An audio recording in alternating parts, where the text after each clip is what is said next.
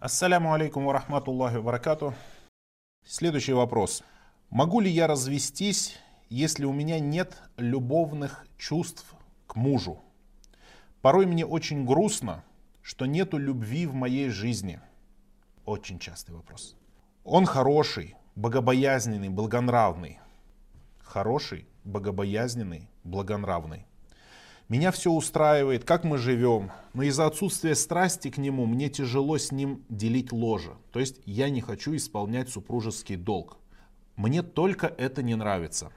Можно ли развестись в таком случае, если у тебя благонравный муж, но нет к нему любовных чувств, любовных отношений? Конечно, можно развестись.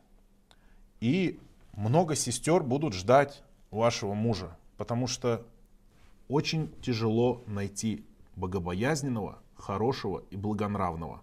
Поэтому, дорогие сестры, я сейчас скажу то, что, может быть, не понравится, оно не по душе будет.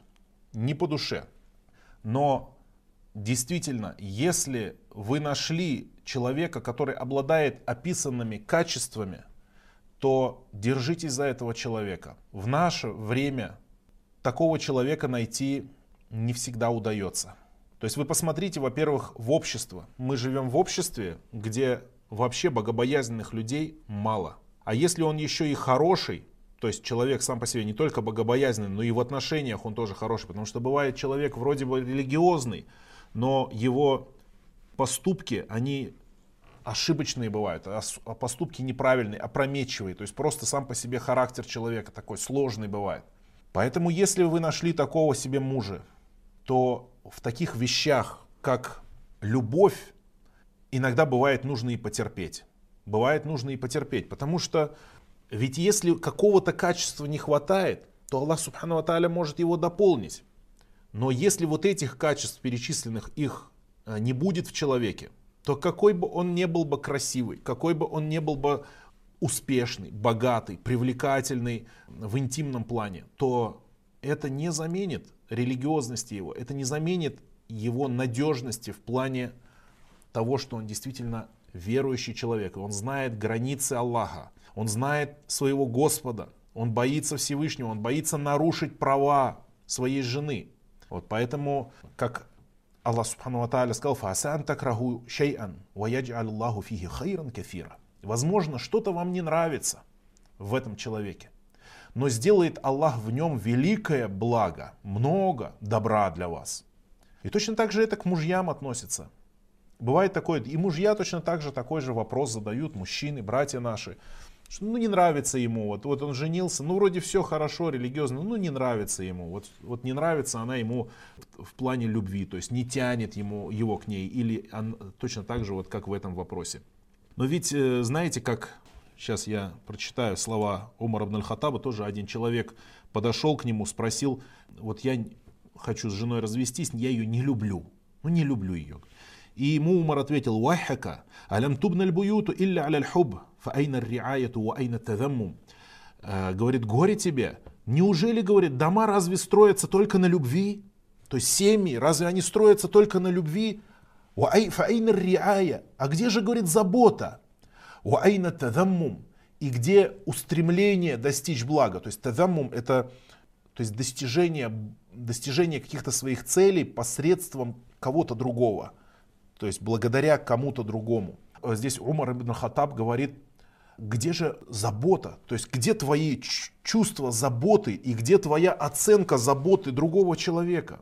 Что он заботится о тебе.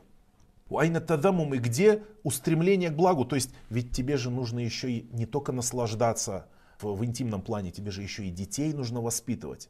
А если, например, представьте себе, что раз вот вы не любите этого человека, вообще, во-первых, любовь в чем она измеряется? То есть где тот прибор, который замеряет любовь? И где гарантия того, что вы уйдете к другому человеку и появится любовь? Откуда вы можете быть уверены, что у того и другого человека будет любовь? Если к этому человеку нет такого прямо жуткого отвращения, то есть не испытывает женщина жутчайшего просто отвращения от этого человека, ну, нормально, терпит его, как говорится, нормально, сойдет. Этого уже много, это уже достаточно.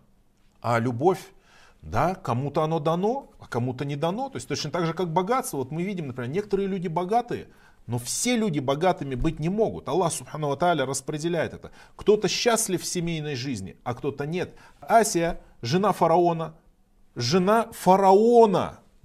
Это не жена даже какого-то просто рядового кяфера или жена э, какого-то грешника.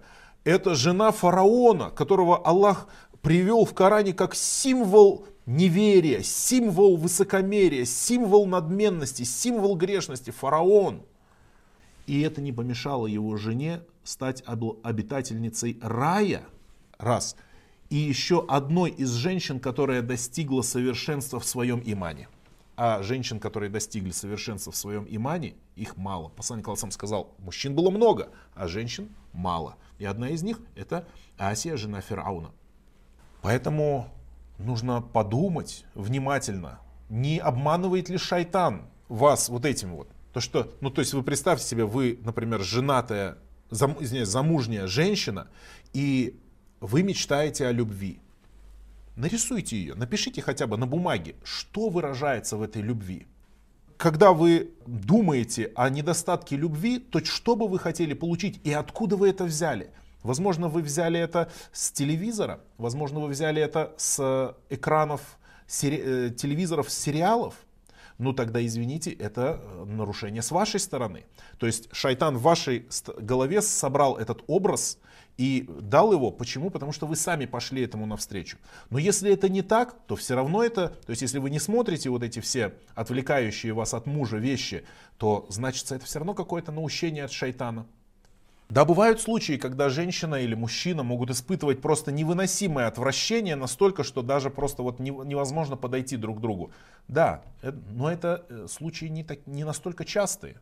Это во многом надуманные вещи. Потом, очень важно делать дуа.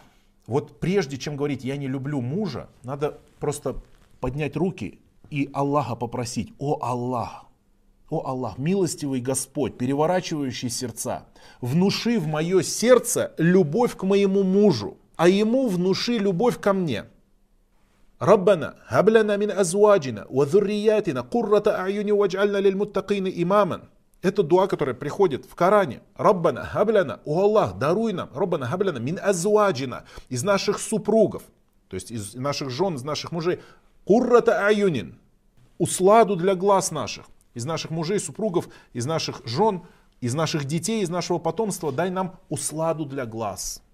Ваджальна лиль муттакина имаман. И сделай нас предводителями, то есть примером для подражания для богобоязненных людей. То есть, чтобы другие богобоязненные люди посмотрели и сказали, о, вот это хорошая семья, вот это надежные люди, вот это действительно, это пример подражания. О, вот такие, оказывается, мусульмане бывают.